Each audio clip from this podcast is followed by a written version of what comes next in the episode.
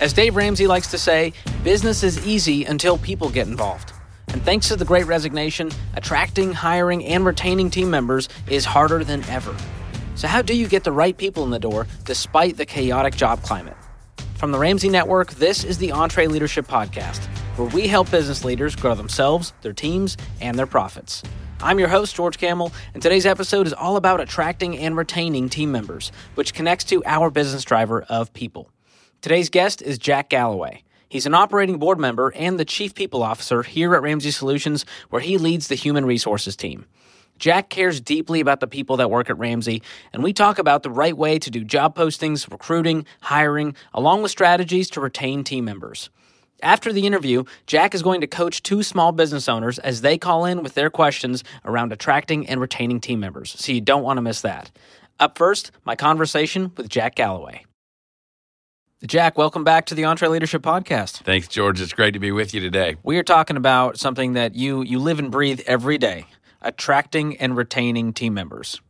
And we are in this kind of great resignation. We've all heard this yes. in the media. Yes. And so this topic is more important than ever as people really dial in and get more competitive with how they're bringing on people, how they're recruiting, all these things. So I wanted to pick your brain about these topics. You ready? I'm ready. Okay, so it starts with attracting.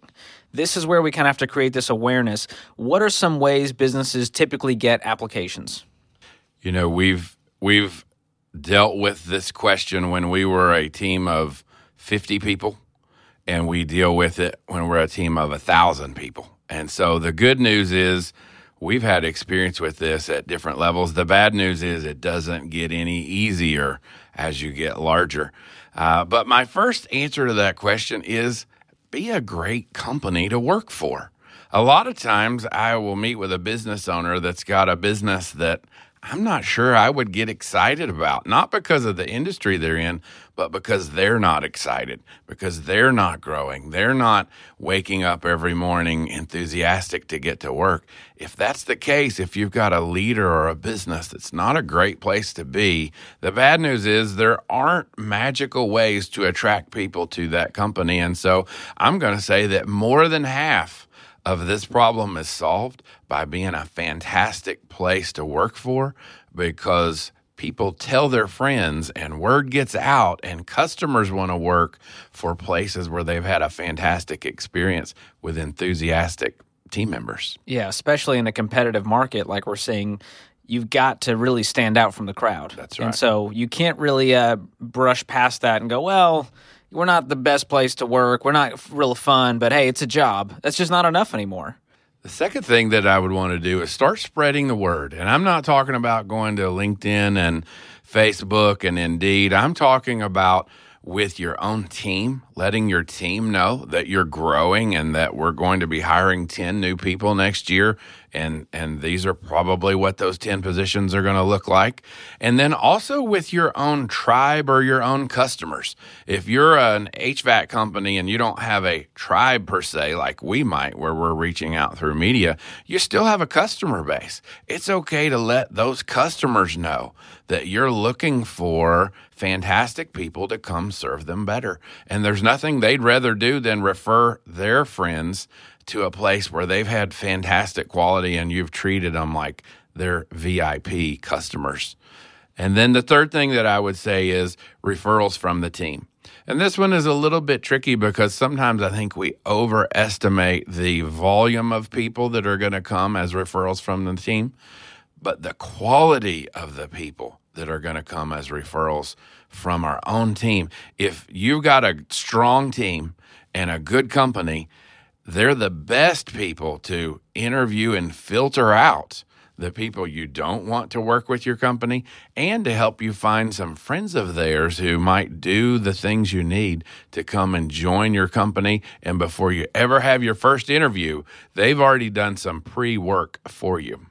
Yeah, that makes sense. And some of our best team members are referrals just from word That's of mouth right. over That's the right. years. I've done some uh, done that a few times. Brought on people who I thought these are people of character who share the same values, who would be great, you know, thoroughbreds we call them. That's right. And uh, th- that can be such a great tool that doesn't involve spending, you know, thousands of dollars on recruiting and ads and all these kinds of things. We also ask our team members to help us keep crazy people out. Yes. we all have those crazy friends that need a job, right? And we're counting on our team to care enough about our company that when their crazy friend needs a job, that they'll let us know, hey, they're not really a fit. They're really not a hard worker. They're really not into what it is we do here. They just need a paycheck. And so uh, your team can help you find great people and can help you avoid crazy people. That's great. Both sides. Wonderful. right. So, describe what a job posting should include so that it's clear for the candidate and sets your company apart as a great place to work. Well, you really nailed it when you said clear. The most important thing to me as we're going through this is clear. We've got to know that this marketplace right now is I've I'm 50 and I've never seen an employment marketplace like we're in today, the environment we're in today. You can go to Indeed right this minute. You can type in your name, what you do, your location or remote, and I'm not exaggerating, see hundreds of positions that match that description. It is an employee's marketplace like never before. Companies are hiring faster than they ever have before. They're offering more money than they ever have before. And so, when that's the case, you've got to be clear about what it is you need and what it is your company does and why they should, out of that list of a hundred app, you know, job descriptions, if they're scanning and they come across yours, why is it that yours should grab their attention? And did you do a good job in that one to three second period of time you've got to make that first impression of at least being clear about what it is your company does, what you stand for, and what it is you need in that position? And so clarity is really the most important thing to me. Yeah. And with job postings, it's pretty passive. You're kind of hoping people find you, stumble upon this. But for some small business owners out there, maybe they're not getting a pile of applications from people landing on their website. At what point do you go, all right, we need to consider recruiting in addition to these job postings? Well, every business, whether you're a single entrepreneur or whether you're a larger team, every company has sort of what I would call a natural organic flow of people that are interested in working in your company. And you may not know what that organic flow is, but you do know whether or not it's more people than you need or fewer people than you need. So if you're a small tech company and you've got 10 team members, you may say, well, we only add about one person a year. And right now we're getting enough applications without doing a lot of work to find that one person a year. As long as that is working, it's working. Don't change it unless you decide you need more people. If you're finding quality people through friends of your team members and being a great company and talking to your tribe or your customers, that's a good place to be. When it's time to start talking about other methods, including recruitment, is when you start to dial up the volume of people that you need beyond that natural organic flow of people interested in working for your company. So, in our example, we said we're hiring about one a year and we have 10 people, but we just got a big contract and now we need 10 people and we need them all now. Well, at our current pace, that's about a 10 year period of time to just let it happen naturally. So we start needing to look at things like recruitment. And so when the volume starts to tick up past that natural organic flow, that's when we want to start learning about things like social media, recruiters, and other methods of getting the right people in faster. Yeah. So once we've got these applications in, we have people that are interested, they're in the in the pipeline. What does this hiring process look like? What should a successful hiring process include? Well, earlier we said that it needed to be clear in the job description. It also needs to be clear as what your hiring process is. First, you as the business have to be clear. What is our hiring process and are we following it? Is it three steps or 23 steps? We need to know the steps of our own hiring process and we need to be proud of it. We need to be deliberate and intentional about it. And over time, it's easy to let that get complicated and long. And so you, as the owner, need to keep your finger on the pulse of what your candidates are experiencing when they're coming to interview for your company. Um, you start needing to look at things like culture fit, team fit, skill fit, and all of these things need to be clearly a part of your interview process so that you can rate a person. You can go, well, they have the skill we need, but we need a senior level person and they're clearly a junior level person. Or, hey, culture is really a big deal here. Uh, we're working with troubled youth in our business, and we need people that care about troubled youth. And this person has all the right skills, but they have no passion for helping troubled youth. That they're not a culture fit, and so you've got to really put some weight and some value to the different things that are what I would call no matter what's when it comes to hiring the right people. Yeah, what are those necessary pieces that we need to check the boxes for, and then the rest might be nice to haves. That's right. And what? How long is too long for this hiring process? Because our process here at Ramsey, it's people would say this is a fairly long process. We're pretty in, intense here, but is there a point in time where you go, all right, we're losing people because it's been three months, six months? There is a point in time when that happens. It depends on the role, and it depends on the role for your company. If you're hiring your next CFO, you need to stop and take your time. And if you lose someone during the interview process because you were going through a deliberate interview process that was too long for them, they probably weren't the right person. And for the CFO, that's okay. Like you need to wait until you find the right person. If you are hiring hourly people, you're hiring teenagers to work and serve fast food we don't need to take months in order to make these decisions. We need to know that our competitors are probably meeting them one time and making an offer. It doesn't mean we have to do what they're doing, but in being aware of what they're doing, if we were to take weeks or months to hire that type of person, we're going to lose nearly all of them. So it depends on the role. And the answer is it needs to be as short as possible to not be rushed and make bad decisions. We don't need to let this drag on for an unnecessary amount of time because remember that candidate is experiencing us through this interview process. They're interviewing us too. And if we're disorganized and we don't show up on time and we don't know what it is we want to talk about when we're with them, they're probably going to wander off and join somebody else's company. Yeah. So it depends on the industry, the level of the role, the candidate. That's right. Those are all important factors. There's no, hey, it's six months no matter what. That's it right. really depends. Okay, so it's a candidate's market right now. So how can business owners be competitive in that hiring process when they may be going up against much bigger companies with much more impressive, you know, benefits and compensation plans? You know, when we read about other companies, and I spend a lot of time reading about why people are leaving and what they're looking for and what Amazon's doing and what Netflix is doing and I tell small business owners, let's don't compete with Amazon. They're just in a different place than we are. And our job is not to compete against Amazon. Our job is, however, to up our own game way beyond where it is, compete with other people that are about our size in our marketplace, in our industry to be the best. And so what we need to do is not worry so much. I read about Amazon, they're paying so much more than other people and people are attracted to that.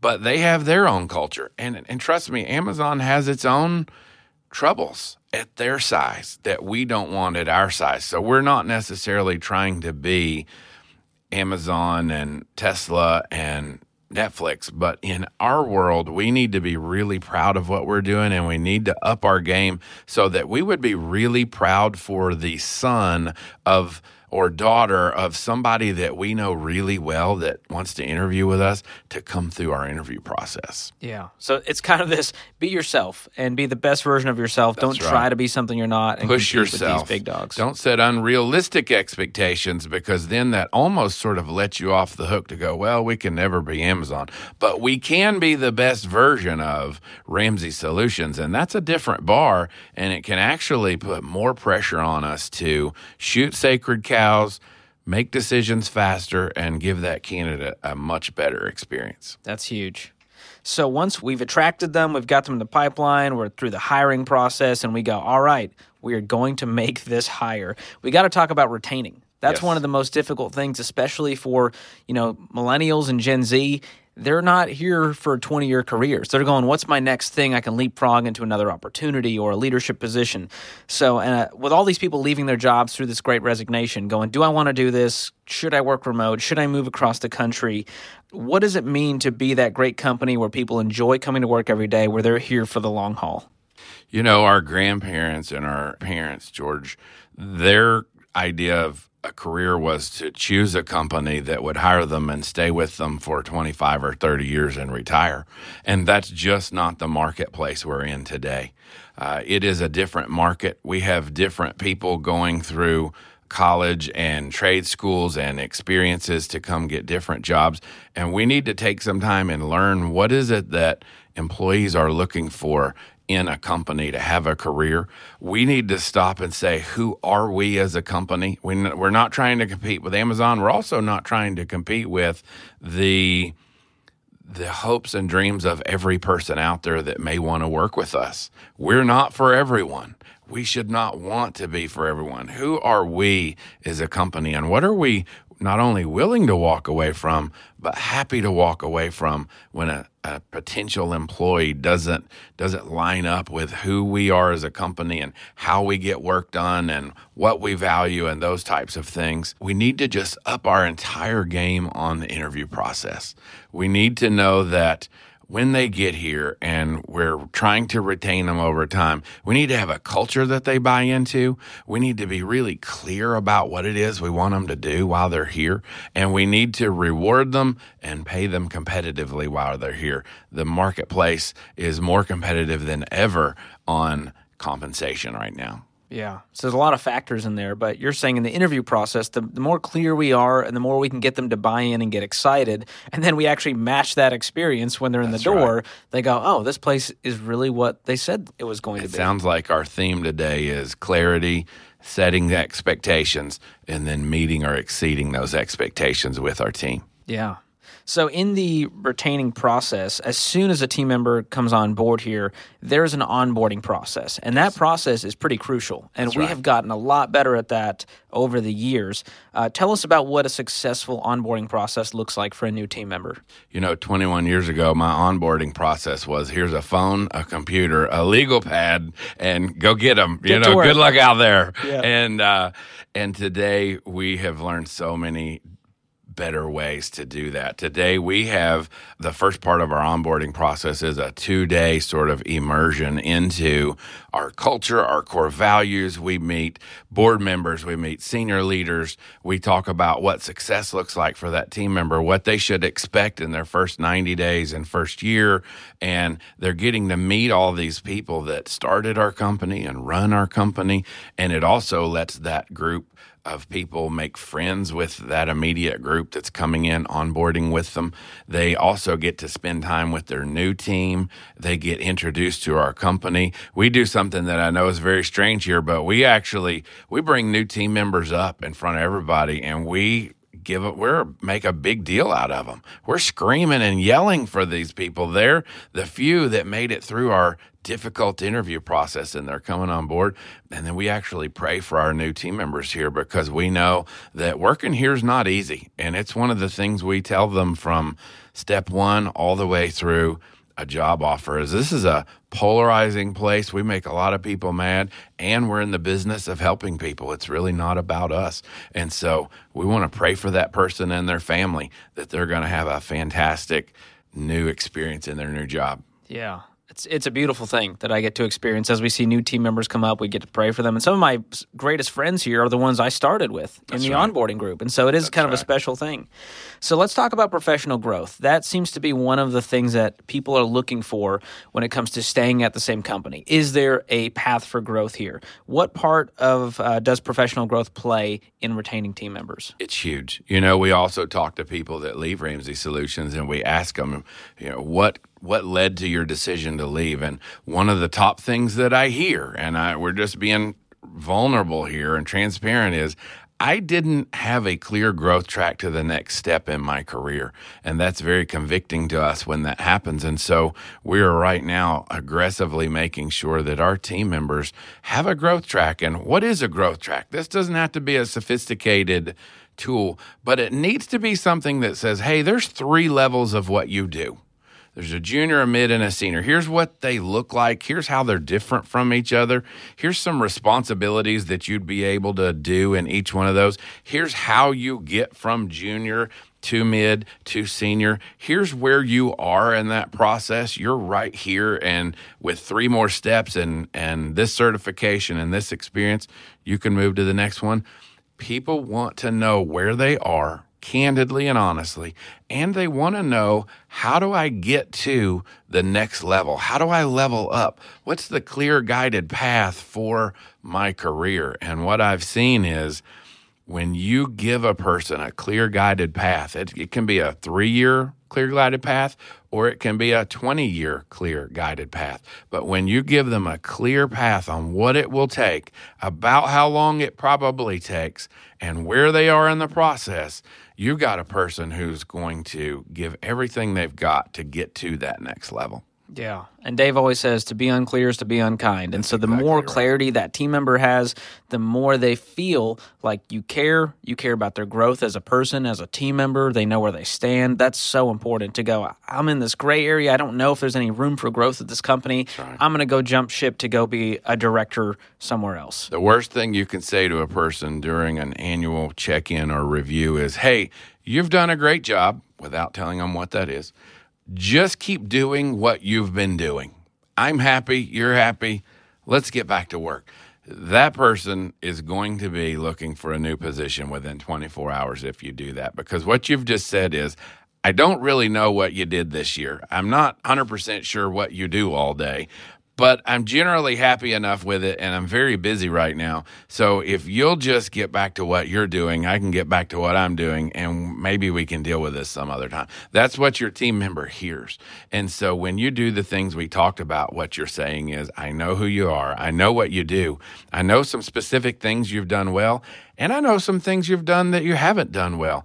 People want honest, candid feedback, including the critical feedback of what to do better. Sometimes they want that the most. How can I improve? They don't mind that it's difficult and that they're not there yet, but they do want to know how will I know when I do get there and how far away am I now? Yeah, that's good. And the final piece of this, you talked about uh, compensation plans. And we know we don't work for a paycheck, but money is an important factor in your role, in your growth. How can you make sure as an employer that your pay is competitive? You know, if you're a really small company, let's say there are 20 of you or fewer, and you're not hiring very quickly, you might can do this on your own. You can do some studies of what people that do that role get paid, but you need to know that you're you're going to have a hard time getting an accurate understanding of that because this is a complicated thing. This is not easy. There are free tools out there salary.com, all the recruiter sites have a tool that will give you a broad brush range on what to pay these different people. We use more sophisticated paid tools here where we're actually looking at the skill levels and the activities that the person will do. And it still gives us a fairly broad range. But we have a person whose full time job is to be doing compensation studies on all the different things we do here so that we know what the marketplace is paying people who have not those titles, but those skills. Your titles don't often line up with the titles of the rest of the world. You call them a director, they call them an associate director, but you can line up the skills and the expertise. So then you at least learn what you should be paying them. Then you've got to decide where in that range do I want to fall do I want to set the new bar? Do I am I that company that used to hire one a year and now I need 10? And it's such a profitable contract. I can go pay way above that range and hire those people faster. Or I'm in the bottom end of that range and I know it's going to be slower for me, but you need to know because trust me, your team members do know what their marketplace value is and they're probably rounding up a little bit. So you need to know, they want to know if you know what they're worth. And long term, if you're not paying them competitively, you will eventually lose them to someone who will. Yeah.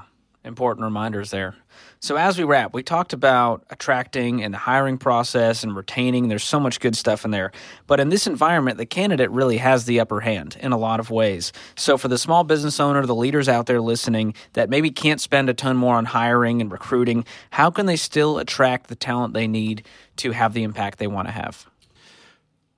My best advice would be consider all the things we've just talked about but even though it is what we would call an employee's marketplace today, don't make bad decisions because you feel like you can't win. Don't hire people that aren't a fit for your culture, on fire for your mission. Don't play the benefits game and offer to cut people's grass and let them bring their pet to work when that's not your thing. Don't don't lose the soul of who your company is trying to keep up with what everyone else out there is doing. Use the things we've talked about today to really get to know who your company is and who your company aspires to be and hire the right people to come and advance that cause to the next level. If you hire the wrong people, even if you hire them quickly, even if they get results short term, if you hire the wrong people, it will set your company back so much more than hiring the right people, just not fast enough. And so the things we've talked about today is look at your company and ask, why would an outsider want to come work here? Am I paying competitively? If I'm a for profit company, am I paying competitively? What is our culture, what really matters, and what types of uh, culture things am I looking for for a person who's going to come and get excited about what it is that we're doing here? And be clear on what your needs are from the time you post the position all the way until they've been there 10 years. You need to put a lot of energy into this is what we need. This is where you are. This is what I need you to do more of. This is what I need you to do less of clarity, clarity, clarity. Be the company that you'd want to work for if you were that person. Don't lose your soul trying to chase a new graduate that has unrealistic expectations of what the workplace ought to be. And at the end of your career, you will have made yourself and your customers proud of the work that you've done. And you'll look back and you'll say, it was good. Mm. Well, a lot of homework for the listeners out there. They're going, wow, this has been a great mirror, a barometer of where I'm at with my process. I've got to change some things, whether that's in the recruiting phase, the hiring process, onboarding, retaining. There's a lot of work to be done here, but it is so worth it to have the team that you need to have in place to have the impact that you want to have. Jack, thank you so much for leading our team so well as our chief people officer, getting the right people on the bus so that we can do the work that we need to do. Thank you, George. Thanks, Jack, for a great conversation. As he talked about, there are several strategies you can put into place to attract, hire, and retain team members. But what does that look like in the real world? Well, coming up, Jack helps a couple small business owners as they call in with their questions. We'll get to that right after this. Hey, your small business has a lot of the same challenges that mega corporations do, but without a huge finance team to solve them. I mean, who has time to juggle different apps and programs to manage your cash flow? Well, that's where Found comes in. It's business banking plus easy to use financial tools, all to simplify small business finances. Found has all the features you want in a business bank account and none of the stuff you don't. No minimum balance, no opening deposit, and no hidden fees. You can sign up for Found in just minutes. It's easy to access on desktop or mobile, and you can customize your account to organize and manage your funds.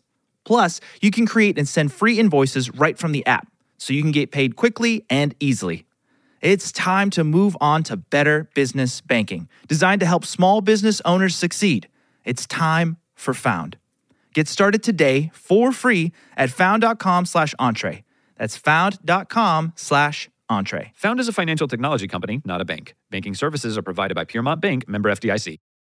Here's a math refresher. There are only 24 hours in a day, so you and your team need to streamline time consuming tasks to focus on the activities that make money.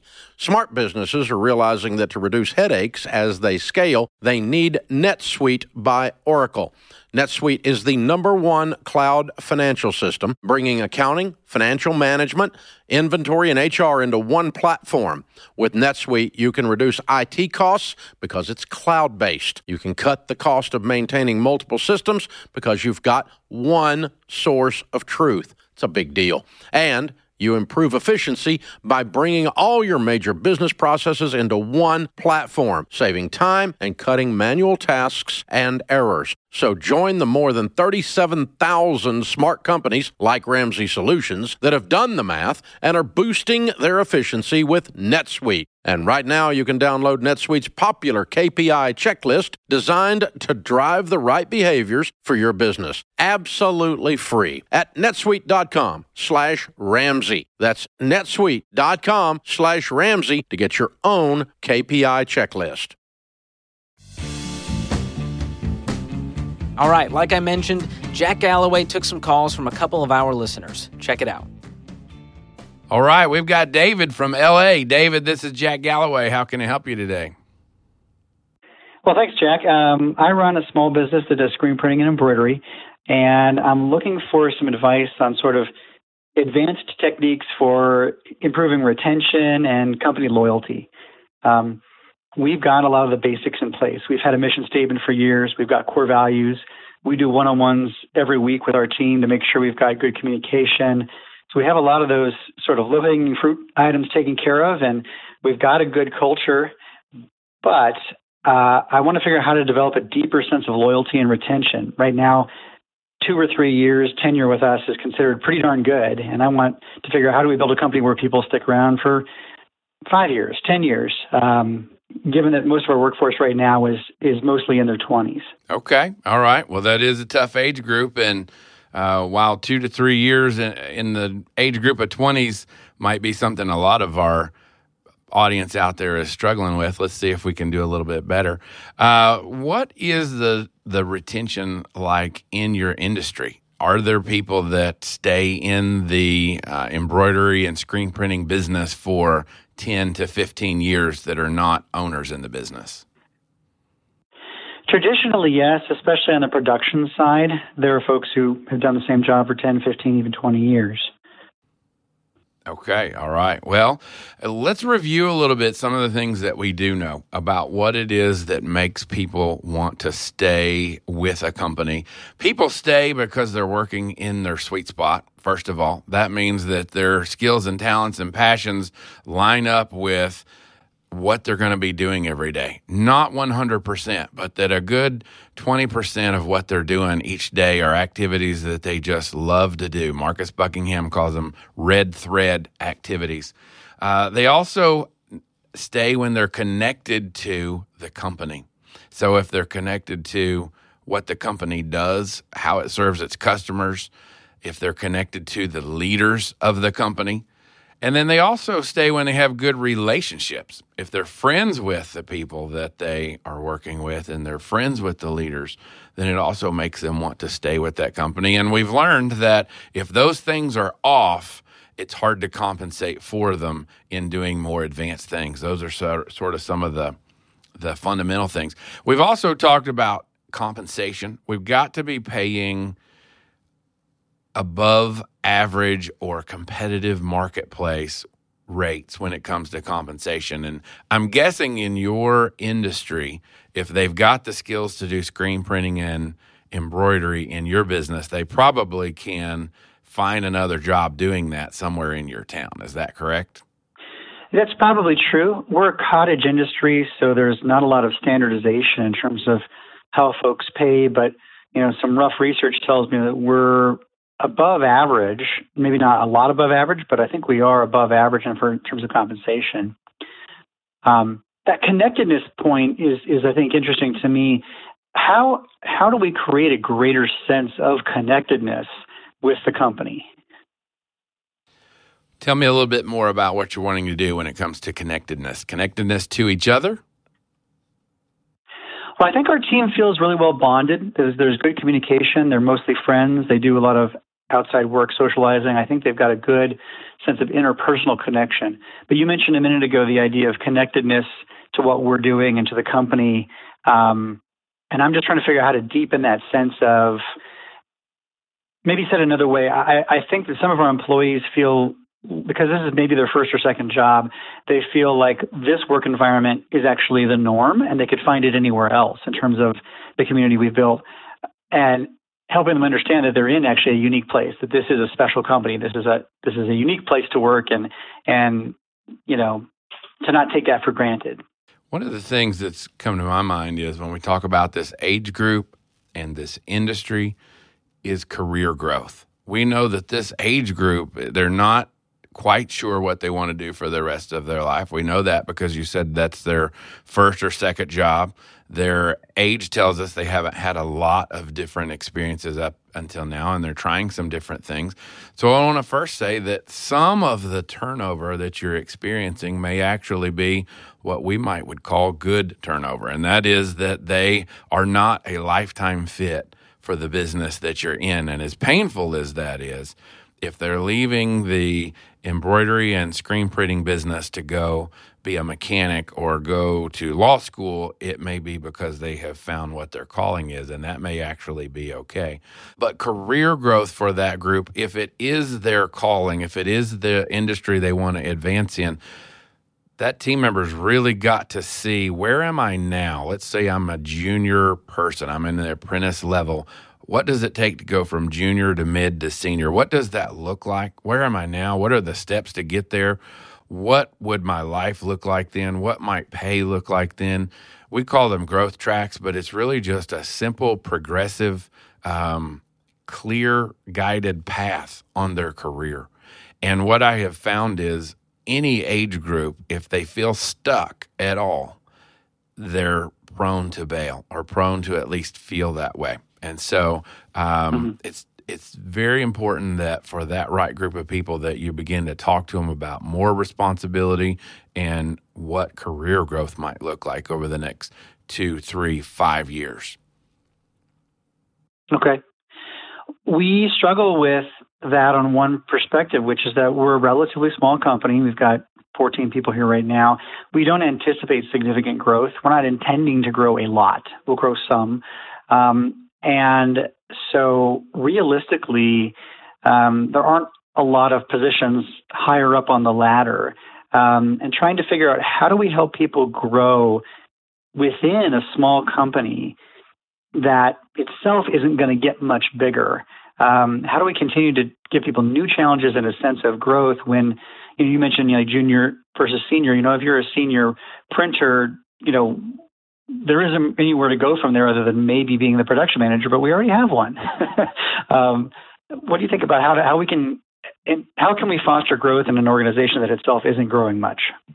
I think with my leaders, I would want to sit down and challenge myself as the owner and the leaders on the future of the business. When you tell me as the owner it's not going to grow much and we already have one, if I'm a 20 something looking to grow, I'm probably going to be out of alignment with where you're headed. We're just going in two different directions. I might would spend some time strategically talking about the future of our business and talking about what would growth look like for our business. How can we grow profits to pay more than market, to need more people, to have advancement in those types of things? If that simply is not the road you're headed down, at some point I think you're probably looking for people who line up more clearly on the front end with they want to work for a small business that stays small and they're happy where they are in the position that you hire them for for an indefinite period of time. Um, I think that's going to be the tougher road. I would love to see you guys get together and come up with some new ways to generate new ideas, new revenue, new customers that needs new fantastic people to come on. It seems like it would be a real shot of energy into what you guys are doing. But it sounds like you guys have a fantastic business and that your customers love what you do. And uh, I hope to hear back from you and hear bright and wonderful things about your business. Appreciate hearing from you today, David in LA. Thank you. George from Allentown, Pennsylvania. How are you today? I'm good, good. Thanks for having me on. It's uh, it's good to hear you. I've been enjoying listening to you. Oh, you're fantastic. This is Jack Galloway. How can I help you today? So I had a question, Jack, about the world that we live in now with this labor shortage. I run a gas station and convenience store, uh, single site right now, but I aspire to have many more sites. Um, the limiting factor, I think, is not capital but people. Um, and as I was trained by mentors in business as a corporate banker, and then on up through a couple of entrepreneurial uh, gigs, um, my mentors always said, and I've I've heard other gurus say, you know, the old adage, you know, hire slow and fire fast. That is to say, be extremely careful who you pick to be on your team, and the first time to, to let go of somebody is is uh, the first time you ever thought you should. But with this labor shortage, I find myself being so patient with things that I would have never put up with five years ago. And I'm just wondering if this paradigm has changed permanently, and what things would you recommend uh, to be done to adjust hiring systems for for small businesses and overall staffing systems to adjust if the paradigm is new?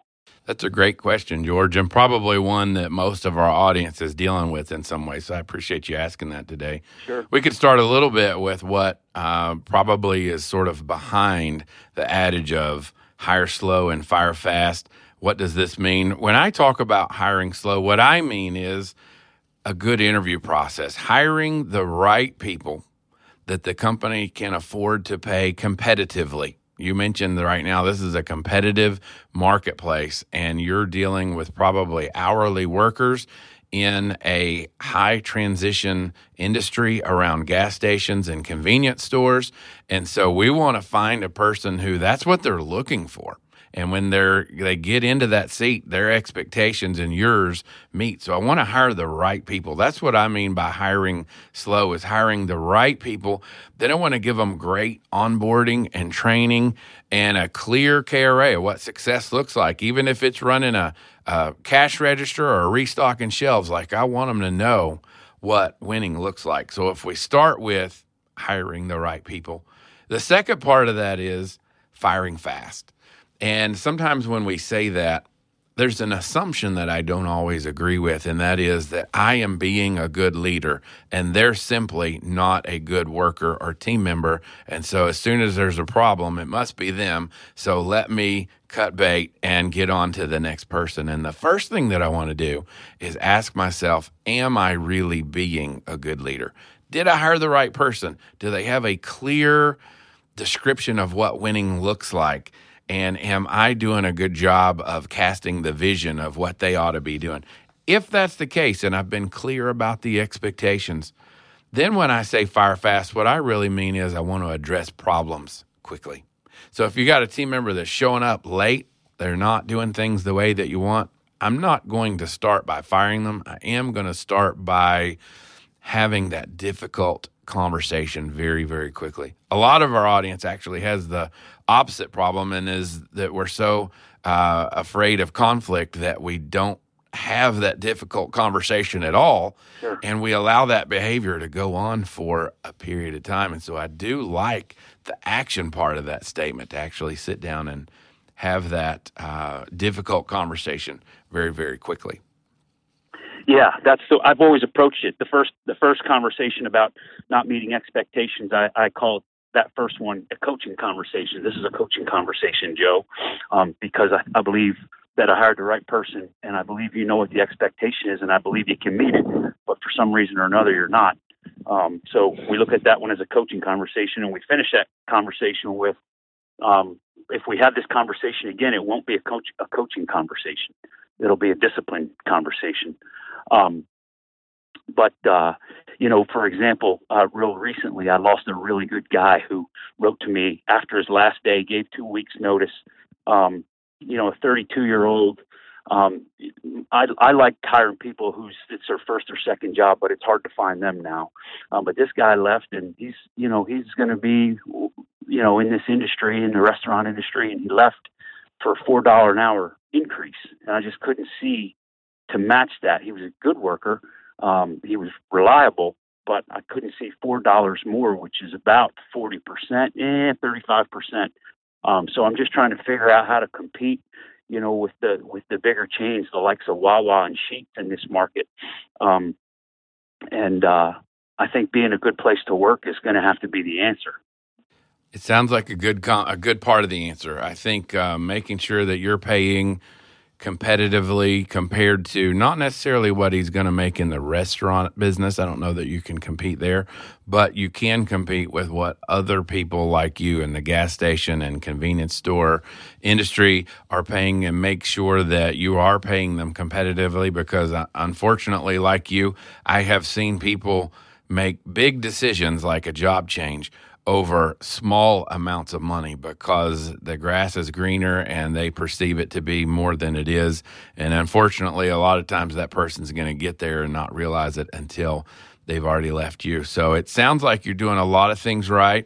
Sounds like you're serving your community there. And I know that they appreciate you there in Allentown. And so I'm going to encourage you to keep looking for the right people, making sure they know what the expectations are you've got some vision for opening some other stores. And if I'm a 20 or 30 something, that really is appealing to me because I want to know if I do a good job at this entry level position that I'm in, are there some opportunities down the road for me to have more responsibility and more uh, more pay and to become a not a partner in a ownership sense, but to have sort of an ownership mentality with you and become more than just the guy running the cash register to actually start helping you grow the business. So, hey, I appreciate your time today and I look forward to hearing good things about you there in Pennsylvania.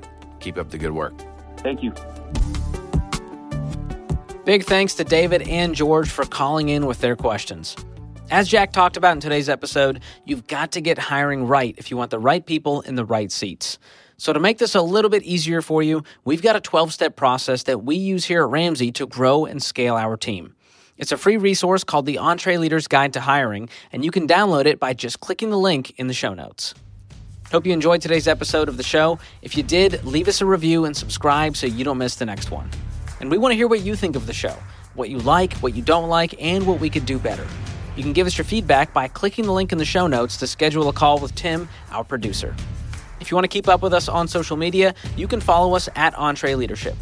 This episode was produced by Tim Hull, edited by Jacob Harrison and Bob Borquez, and mixed and mastered by Will Rudder. I'm your host, George Kamel, and on behalf of the entire EntreLeadership team, thanks for listening. Until next time, keep learning and keep leading.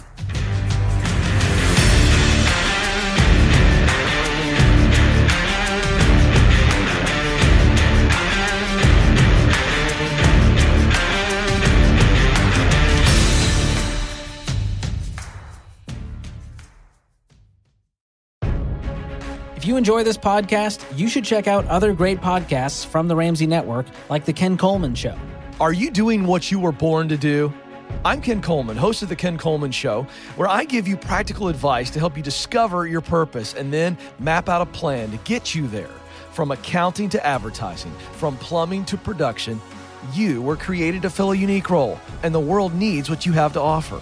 Join me on The Ken Coleman Show wherever you listen to podcasts.